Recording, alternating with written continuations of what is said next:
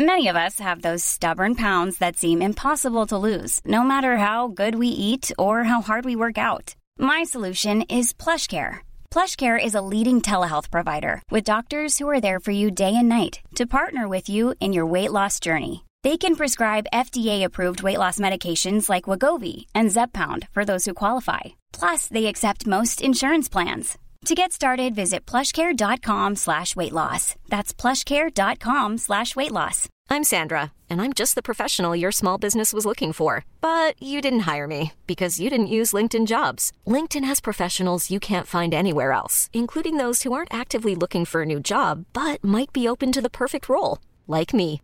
In a given month, over 70% of LinkedIn users don't visit other leading job sites. So if you're not looking on LinkedIn, you'll miss out on great candidates like Sandra. Start hiring professionals like a professional. Post your free job on linkedin.com/achieve slash achieve today. There's never been a faster or easier way to start your weight loss journey than with PlushCare. PlushCare accepts most insurance plans and gives you online access to board-certified physicians who can prescribe FDA-approved weight loss medications like Wigovi and Zepbound for those who qualify. Take charge of your health and speak with a board-certified physician about a weight loss plan that's right for you. Get started today at plushcare.com slash weight loss. That's plushcare.com slash weight loss. plushcare.com slash weight loss. Bonjour à tous et bienvenue dans le podcast Objectif Client. Je suis Agathe Curis, consultante chez Anomia, le cabinet de conseil exclusivement dédié aux avocats. Au cours de nos différentes missions, nous avons constaté que les avocats gagneraient à davantage connaître leurs clients et leurs attentes. C'est pourquoi nous avons créé ce podcast Objectif Client.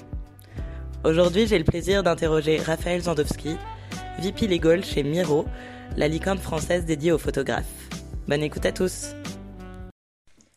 Bonjour Raphaël, merci beaucoup euh, d'être venu jusqu'à nous aujourd'hui et d'avoir accepté mon invitation de participer à ce podcast. Alors Raphaël, tu es VP Legal euh, chez Miro. Est-ce que déjà tu peux nous expliquer un petit peu ce que c'est Miro pour ceux qui ne connaîtraient pas? Bien sûr, bah écoutez, bonjour euh, Agathe, bonjour à tous, merci beaucoup de me, recevoir aujourd'hui. Ravi de, de, participer à ce podcast. Euh, donc moi je suis le, effectivement le VP légal de Miro. Je suis arrivé il n'y a pas si longtemps, je suis arrivé il y a un peu plus d'un mois.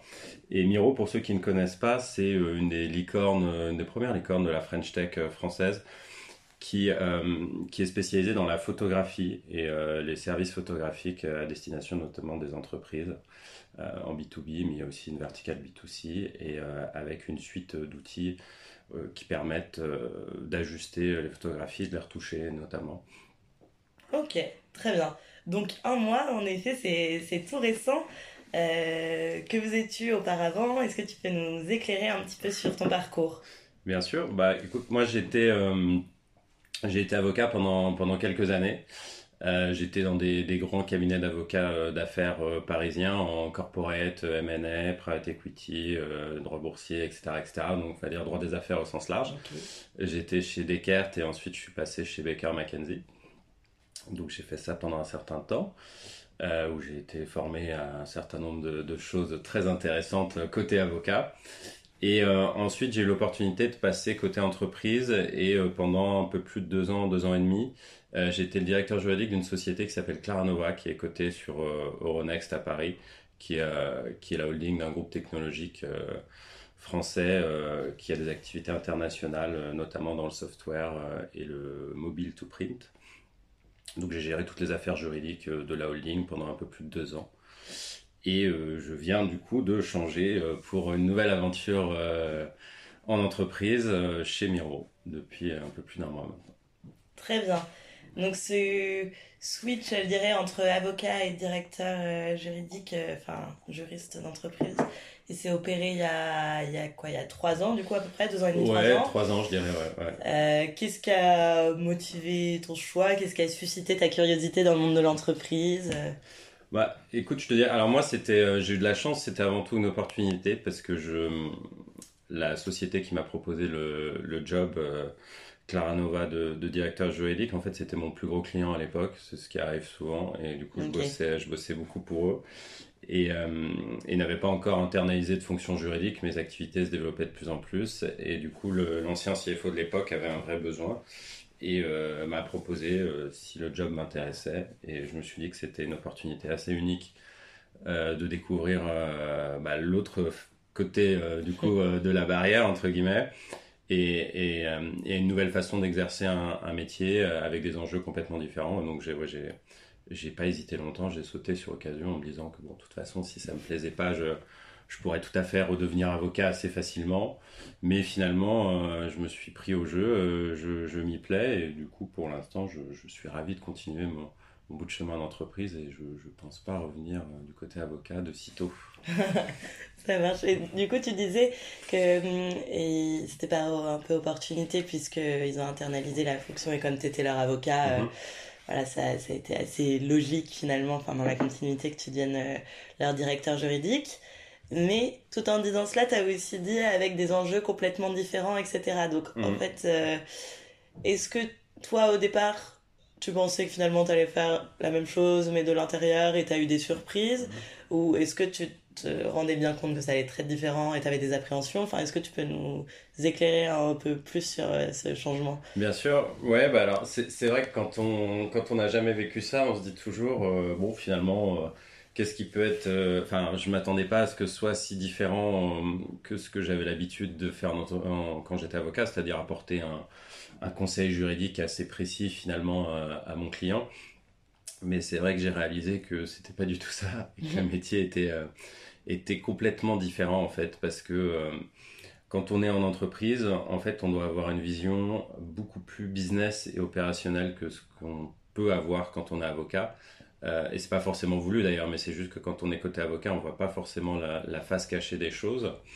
Alors que quand on est en entreprise, là, on, découvre un monde qu'on ne soupçonnait pas en fait quand on était euh, du côté avocat. Et du coup, il y a, euh, c'est des enjeux complètement différents. Du coup, pour prendre un, exemple euh, plus concret, enfin, faire une recherche juridique sur un point précis qui nous est demandé par direction, c'est c'est quelque chose qu'on faisait quand on était avocat aussi. Mais quand on est avocat, souvent on s'arrêtait à la réponse bon, bah, le, risque, le risque potentiel, c'est ça. Mais quand on est en entreprise, c'est pas du tout ce qui est attendu. Ce qui est attendu, c'est c'est d'avoir une véritable vision business et euh, de pouvoir répondre vraiment euh, à quel est le risque, le véritable risque, je dirais le risque net euh, de l'enjeu, et de se dire, ok, il y a peut-être un risque juridique théorique, mais en fait, est-ce que ce risque juridique théorique il va réellement nous arriver?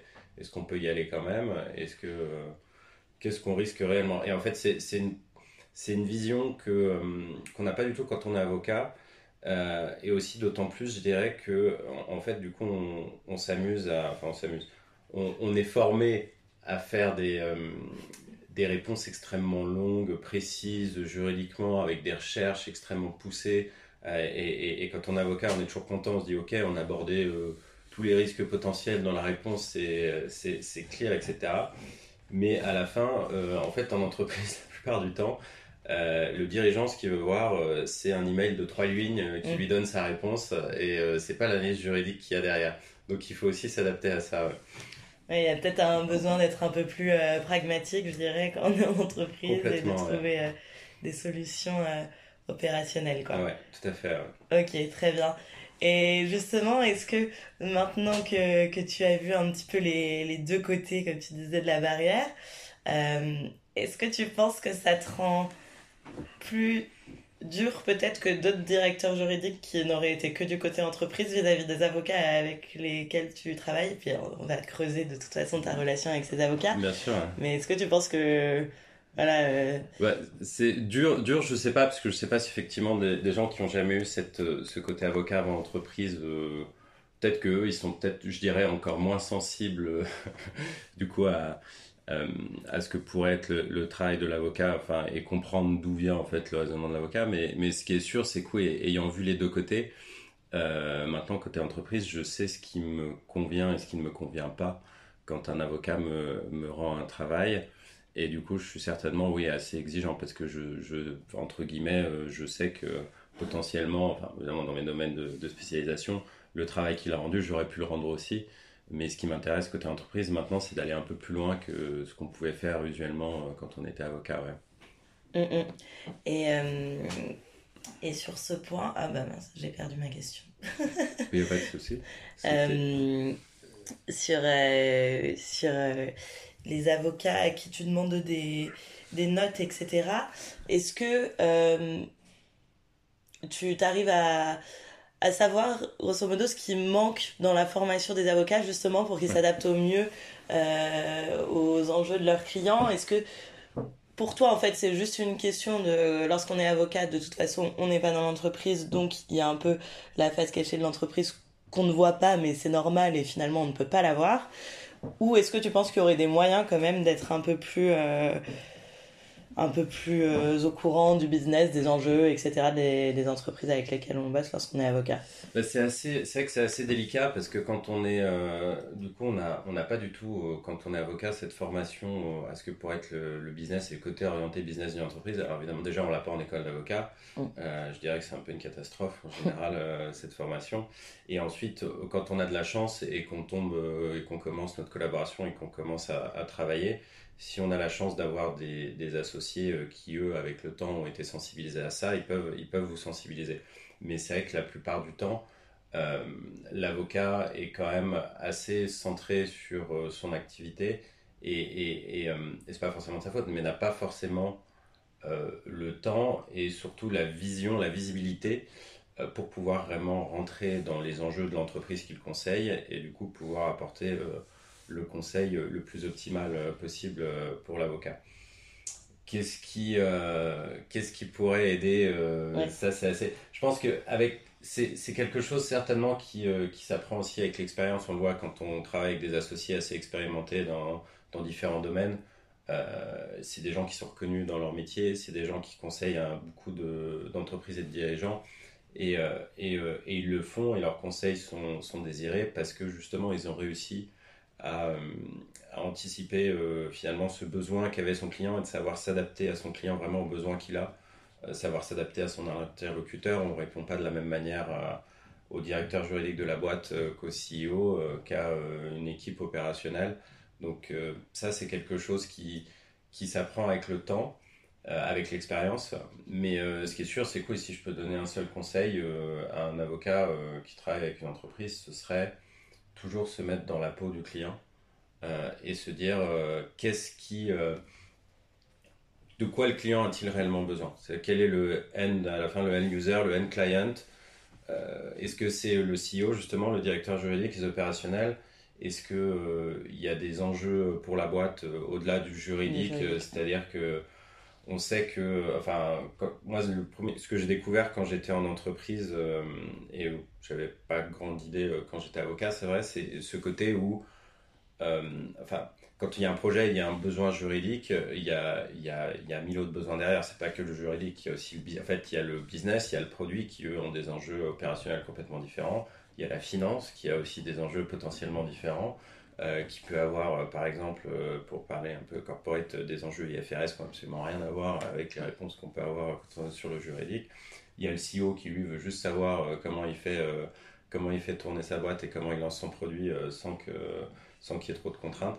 Donc il y a, il y a il y a plein de forces en présence qui souvent peuvent s'entrechoquer et s'opposer qui sont pas forcément similaires. Et le jeu, il faut comprendre que le juridique est, un bloc dans ce grand ensemble.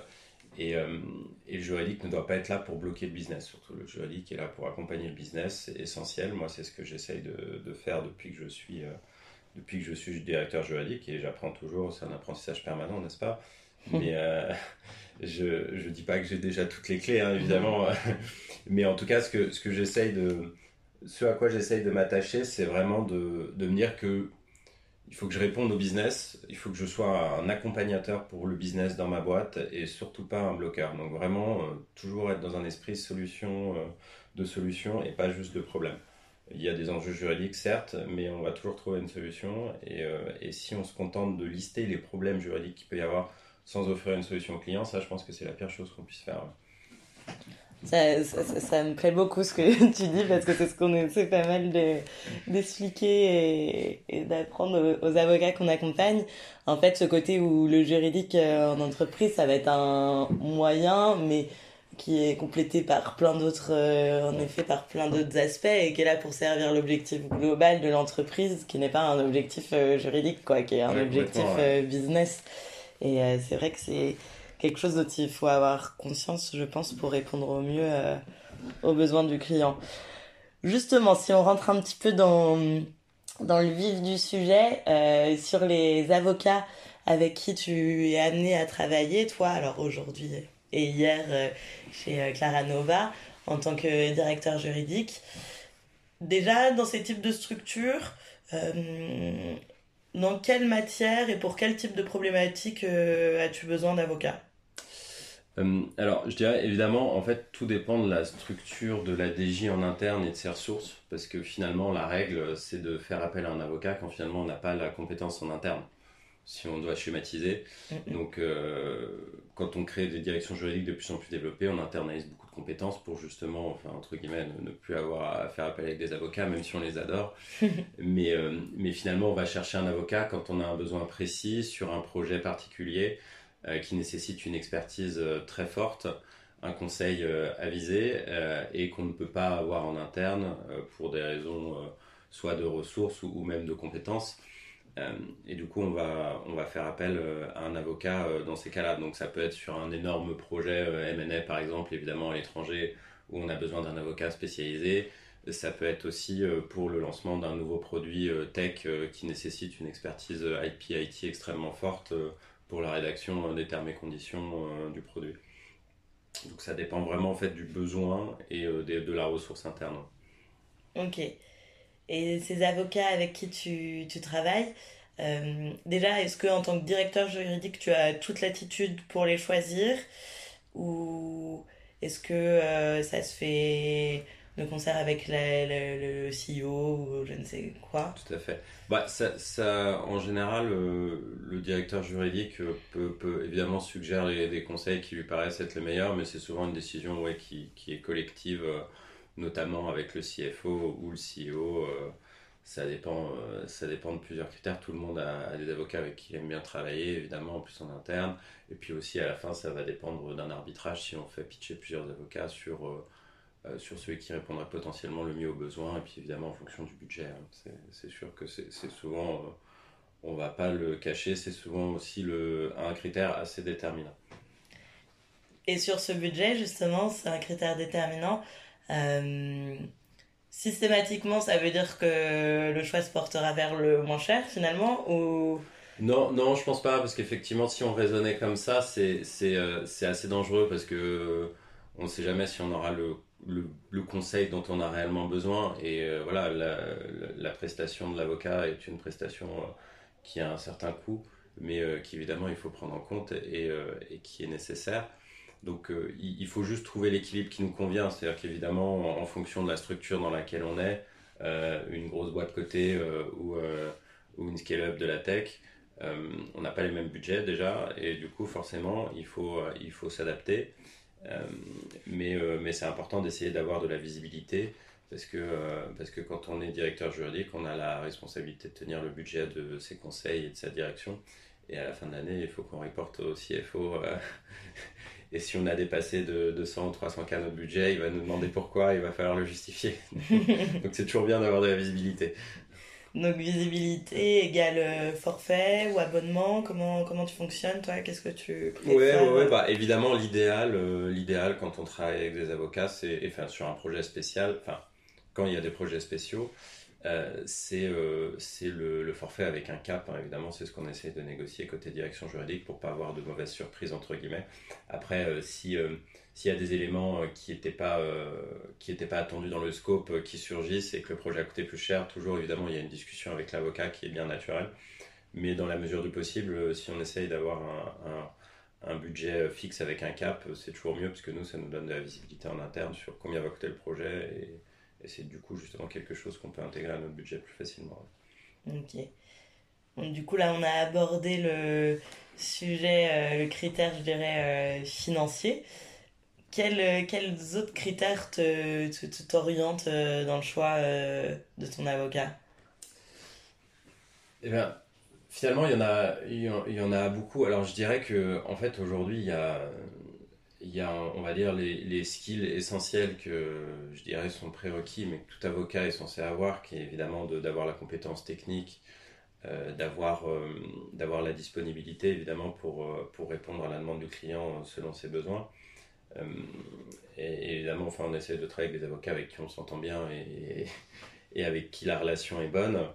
Mais je dirais, ouais, ça c'est un peu le, c'est finalement la première couche de base qu'il faut avoir et le critère déterminant à la fin. Alors on peut toujours essayer de travailler avec des avocats, mais ce qui va faire la différence entre un avocat avec lequel on va retravailler dans le futur et un avocat avec qui on va plus travailler, c'est celui qui aura vraiment réussi à cerner euh, le besoin du client et, euh, et la réponse euh, et la réponse qu'il doit apporter et, une réponse qui est, je dirais entre guillemets, utilisable. J'utilise ce mot parce que je l'ai vu justement, c'est ça peut-être le plus gros game changer depuis que je suis passé côté direction juridique par rapport à quand j'étais avocat, c'est que j'ai réalisé moi-même que à l'époque où j'étais avocat, je pouvais faire des réponses aux clients qui aujourd'hui me paraissent complètement inutilisables. c'est assez marrant, hein. mais et si je me suis dit, euh, tiens, c'est un email que j'aurais pu rédiger il y a trois ans. Et en fait, euh, quand je suis passé en interne dans l'entreprise, je me suis dit, mais en fait, je ne peux pas exploiter cet email, ça ne répond pas à ma question, euh, et je peux absolument pas présenter ça à mon management, donc il faut que je retravaille euh, le sujet pour pouvoir apporter une réponse plus précise et surtout plus business oriented. Oui, donc en fait, faire appel à un avocat pour retravailler derrière, c'est vrai que ça vaut pas, forcément. Ouais, forcément. en fait, à la fin, ce qu'on attend, c'est pouvoir avoir une réponse qui correspond exactement aux besoins.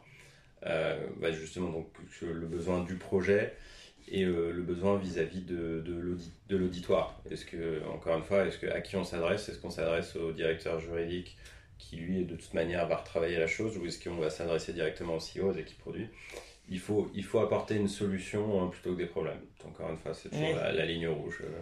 Oui, c'est ça, une réponse peut-être plutôt courte, du coup, c'est ce que tu disais euh, ouais, bah, enfin, en tout cas, plus... L'analyse, l'analyse, l'analyse, entre guillemets, évidemment, doit toujours être faite. Hein.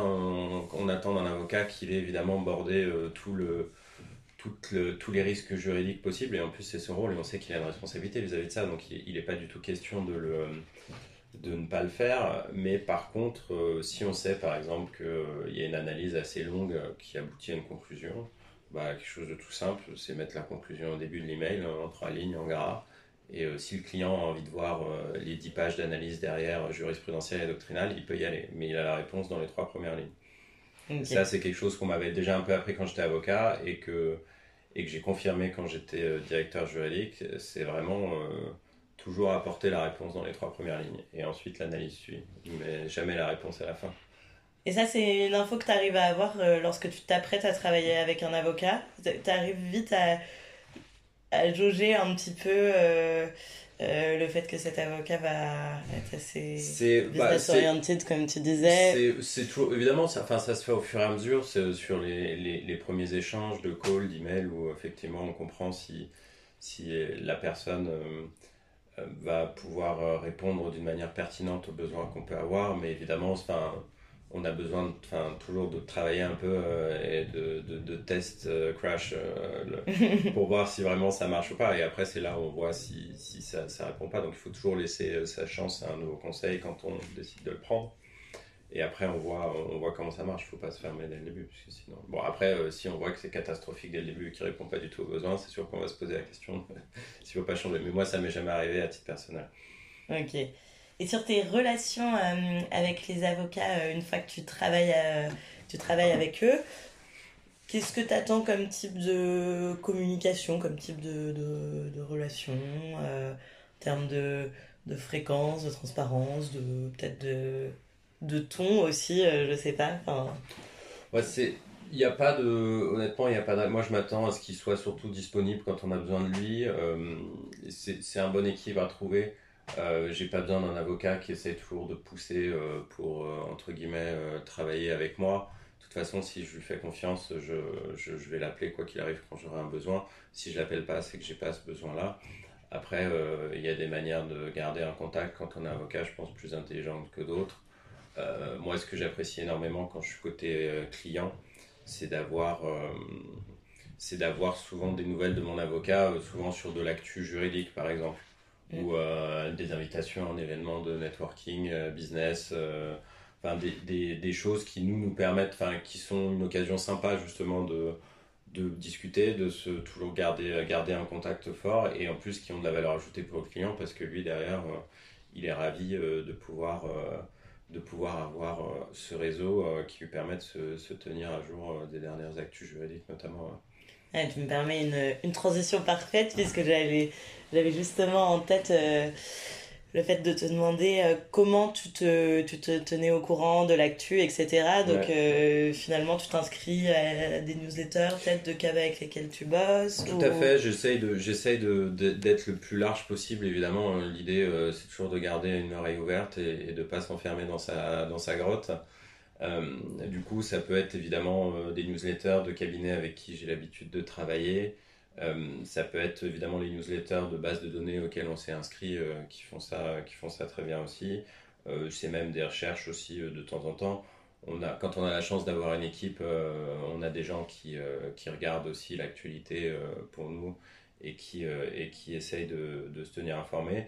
Il y a aussi les réseaux professionnels, bien entendu. donc, quand on est juriste dans la tech aujourd'hui, à Paris, il y, a, un réseau qui est très bien qui s'appelle le Fleet, euh, qui, euh, où il y a énormément, peut-être tous les joueurs de la tech sur la page, je pense, et on est de plus en plus nombreux, qui est très intéressant parce qu'il y a plein de conseils, d'échanges, d'actu, il y a des formations qui sont organisées. Donc voilà, c'est tout un ensemble. Il faut vraiment essayer de, bah, de d'exploiter au maximum son réseau et, euh, et, les possibilités pour pouvoir toujours justement se tenir informé et, et pas, et pas perdre le pied parce que le, la matière juridique, comme on le sait, est une matière mouvante. Euh, et du coup, il faut toujours. Mais c'est ça qui fait son intérêt aussi, c'est que c'est toujours, euh, c'est toujours en mouvement. Il y a toujours des choses à apprendre euh, et, et on peut jamais se reposer entre guillemets sur ses acquis parce que très vite, ça peut changer.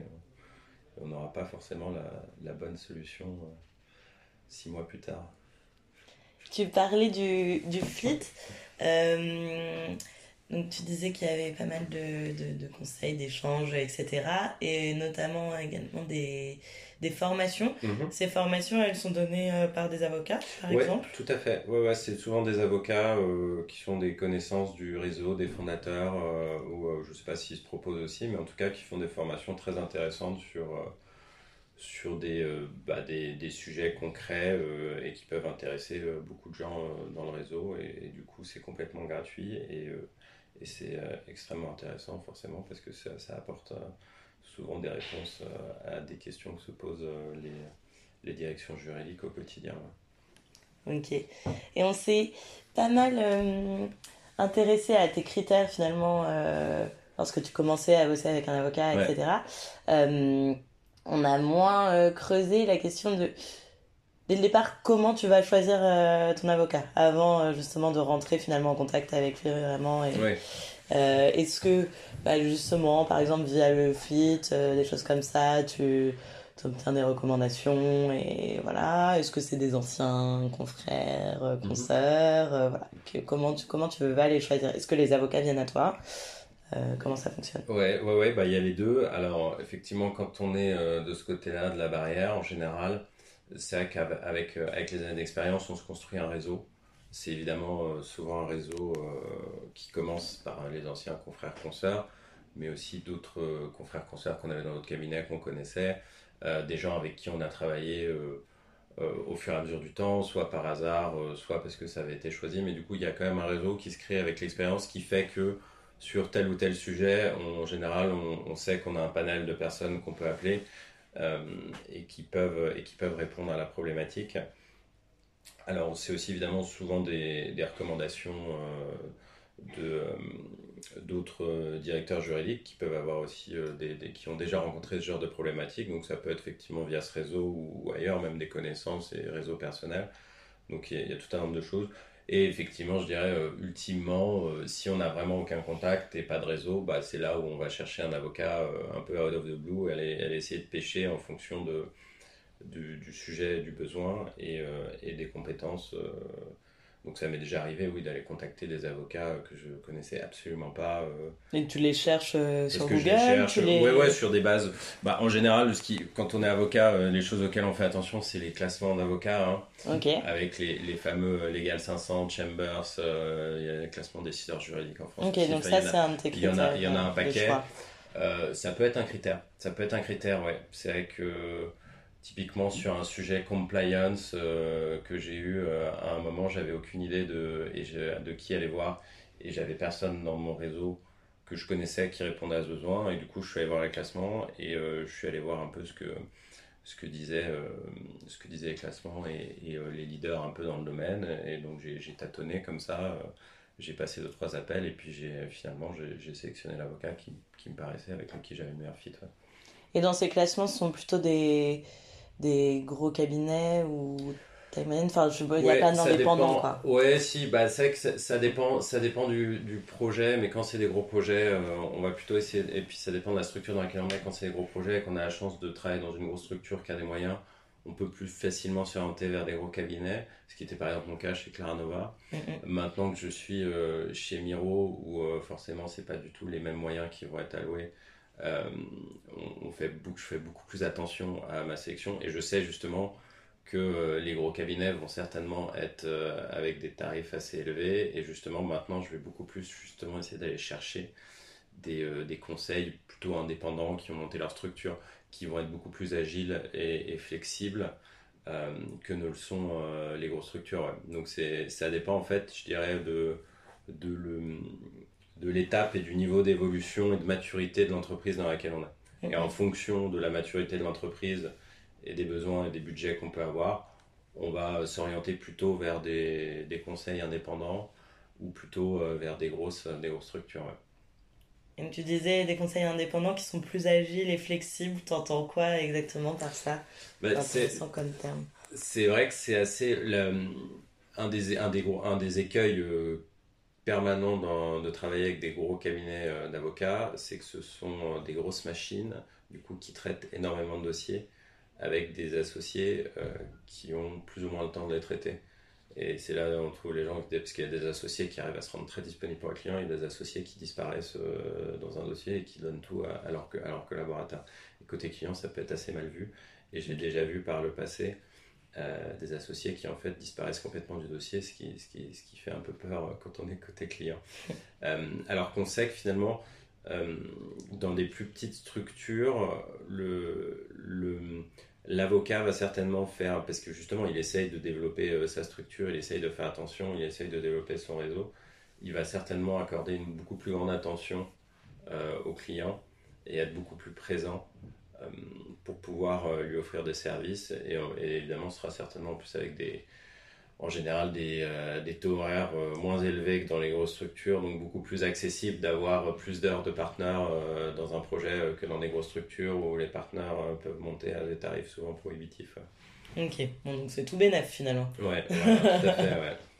Ça marche. Et est-ce que tu as des avocats qui viennent à toi parfois? Oui, tout à fait, tout à fait. Et c'est vrai que plus le temps avance, plus je, il y a, très souvent des avocats qui essayent de m'ajouter sur LinkedIn, euh, qui essayent de me contacter euh, en direct comme ça.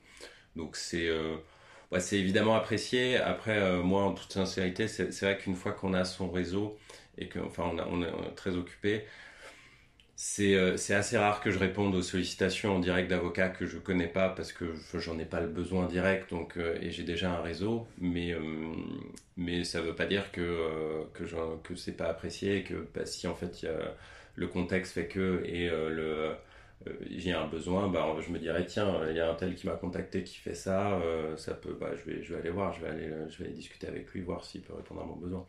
Donc, je dirais quand on est côté avocat, faut pas hésiter à essayer de faire, faire ce genre de démarche. Après, ouais, en général, ce qui marche le mieux pour moi, ça reste quand même enfin, soit un contact direct parce qu'on s'est croisé à un événement social, de networking, etc. Ou une approche plutôt d'essayer de, de, commencer par euh, inviter le client à, à, je sais pas, à la newsletter, à, une formation, à un event qui pourrait l'intéresser. Et du coup, ça, c'est un bon icebreaker pour dire, bah, il m'apporte, euh, enfin, il veut pas directement, entre guillemets, euh, m'attirer dans ses filets et prendre un dossier. Il essaie de me proposer quelque chose qui peut m'intéresser, qui peut m'être utile. Et du coup, c'est chouette d'aller voir. Et ensuite, évidemment, ça permet de démarrer une relation pour ensuite, éventuellement, travailler ensemble plus tard. Ok, donc ce qui est important, c'est que les avocats te donnent de la valeur, quoi, d'une certaine manière, euh, bah, lorsqu'ils te contactent, euh, voilà, qui est ouais, qu'il que ce soit un donnant-donnant et que ce soit pas juste euh, une, une, une, demande pressante pour, pour essayer d'offrir ses compétences, parce que, enfin, j'en aurais pas besoin sur le moment et, et ça va rien m'apporter de répondre à un, avocat tous les jours sur LinkedIn pour étendre mon réseau pour l'instant. Ok, bon, donc globalement, euh, c'est pas une démarche qui est très fructueuse pour les avocats vis-à-vis de toi jusqu'à maintenant, mais ce n'est pas rédhibitoire en tout cas. Non, pas du tout, pas du tout. Il faut, quand on a, surtout si on est jeune avocat, enfin, qu'on veut, qu'on veut développer sa structure, qu'on essaye d'être indépendant, il faut pas hésiter à utiliser tous les canaux. Hein. De toute façon, à la fin, on voit celui qui marche, hein, mais c'est comme, c'est comme les sales dans une boîte. Hein. Euh, ils appellent, ils appellent, euh, ils prennent neuf portes et puis la dixième, elle s'ouvre. Donc, il faut pas avoir peur de il faut pas avoir peur d'essayer, de continuer d'essayer. Faut pas être trop insistant non plus. Faut juste essayer une fois. Si euh, s'il n'y a pas eu de réponse au bout d'une ou deux fois, ça veut dire que la personne soit n'a pas le temps, soit n'est pas intéressée. Euh, mais les campagnes de phishing euh, par email ou message LinkedIn ou autre, le cinquième email ne marchera pas plus que le deuxième. ça marche. Et est-ce que tu regardes lorsque typiquement un avocat te contacte sur LinkedIn, tu veux en savoir plus sur lui que vas-tu regarder en premier? Son profil LinkedIn, s'il a un site, s'il a des avis Google Enfin, qu'est-ce qui te. Ouais, bah, évidemment le profil LinkedIn, après certainement le site. Les avis Google, j'avoue que je fais, je, prends toujours ça avec des pincettes parce qu'on sait que les avis Google, c'est souvent aussi des gens qui sont frustrés, qui ont le service. Donc ça peut être à double tranchant, ça peut être un très bon avis, comme ça peut être juste quelqu'un euh, qui était énervé et qui a, pour, ou même euh, un concurrent euh, qui a décidé euh, de manière anonyme d'essayer de planter un couteau dans le dos. Donc, non, je fais pas attention, c'est vraiment ouais, le profil LinkedIn, le site, et puis, on, et puis bah, voir si on connaît quelqu'un aussi, si on a quelqu'un en commun dans notre réseau pour éventuellement pouvoir lui poser la question de s'il connaît tel conseil et qu'est-ce qu'il en pense. Oui, c'est important de bah, finir par avoir des recommandations. Ouais, à la fin, c'est vrai que les recommandations par des pairs, c'est ce qui marche le mieux, je pense. Ok, très bien. Eh ben, c'est une bonne. Euh, alors, je dis conclusion, peut-être pas. Est-ce que tu penses à des, des, messages que tu aimerais faire passer euh, aux avocats sur la manière de travailler avec, euh, avec vous, etc. Alors, ce qu'on a pu comprendre, c'est qu'il fallait des solutions orientées business, un mode de facturation plutôt prévisible pour le client. Mm-hmm une bonne euh, communication, enfin en tout cas une bonne dispo euh, pour, euh, pour te répondre en temps et en heure. Est-ce qu'il y a d'autres choses Non, déjà avec, ça, on est, déjà avec ça, on est, on, est pas mal, je dirais, pour... si on veut résumer, ouais, à la fin, faut avoir, faut vraiment avoir une obsession, je pense, quand on est côté avocat, c'est se mettre dans la peau du client et, et à chaque fois se dire quel est le besoin, à qui je m'adresse et est-ce que je réponds vraiment aux besoins du client. Et euh, est-ce que je lui apporte la réponse qui va lui permettre, lui, de prendre sa décision en interne euh, de euh, OK, on lance le projet ou non, c'est trop risqué et pas s'arrêter juste à, un risque théorique potentiel et aller plus loin, faire, le, faire la démarche dans l'étape d'après. Ok, mais qu'est-ce qui va réellement se passer si on fait ça? Est-ce que vraiment ça va, il va y avoir un vrai risque pour l'entreprise ou est-ce qu'on peut vivre avec? C'est un peu cette notion de risque brut versus risque net. Et ça, c'est une démarche qu'on ne fait pas du tout quand on est avocat, en tout cas normalement, et qu'on apprend à faire quand on est en entreprise, qui, qui est essentiel. Parce que derrière, les dirigeants, euh, ce qu'ils veulent, euh, c'est qu'on leur, c'est qu'on leur dise, eux, ils veulent juste faire leur business, et, euh, et à part s'il y a un énorme red flag, ils vont vouloir y aller quand même. Donc il faut savoir s'adapter. Ça marche, savoir s'adapter. Parfait. Voilà. et eh bien écoute Raphaël, merci beaucoup pour ton temps. Et puis euh, voilà, j'espère que ton expérience euh, chez Miro euh, va, bien se passer vu que c'est tout neuf. Ouais, so, far, so far, so good. Ça me plaît, très, ça me plaît énormément, donc c'est top. Super. Merci beaucoup, bonne journée. Merci Agathe. Et voilà pour cet épisode. Merci de l'avoir écouté. Je vous invite à retrouver l'ensemble de nos contenus sur le site d'Anomia www.anomia.fr. À bientôt!